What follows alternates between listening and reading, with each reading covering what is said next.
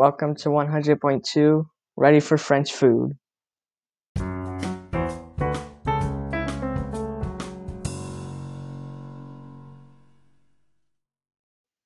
Nick. I'm Henry. Welcome to one hundred point two, You're Ready for French Food. It's going to be a very exciting day. Nick, do you want to get started?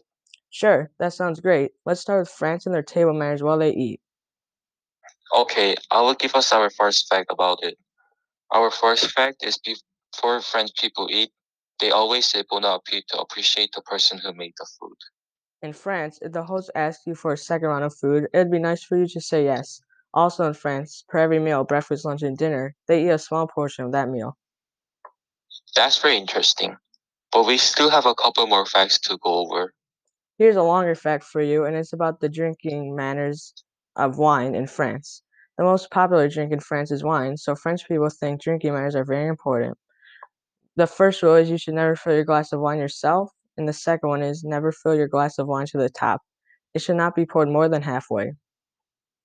That was a long fact. I have a shorter one for you, that is, French people cut cheese differently than the U S cut it. That was short, lucky. The last fact for today is, in France, it would be nice if you address people in French, even if, even if it is basic, like bonjour. Some people find it very rude if you address them in English. Well, that's all the time we have, unfortunately. Tune in next time at one hundred point two, we are ready for French food.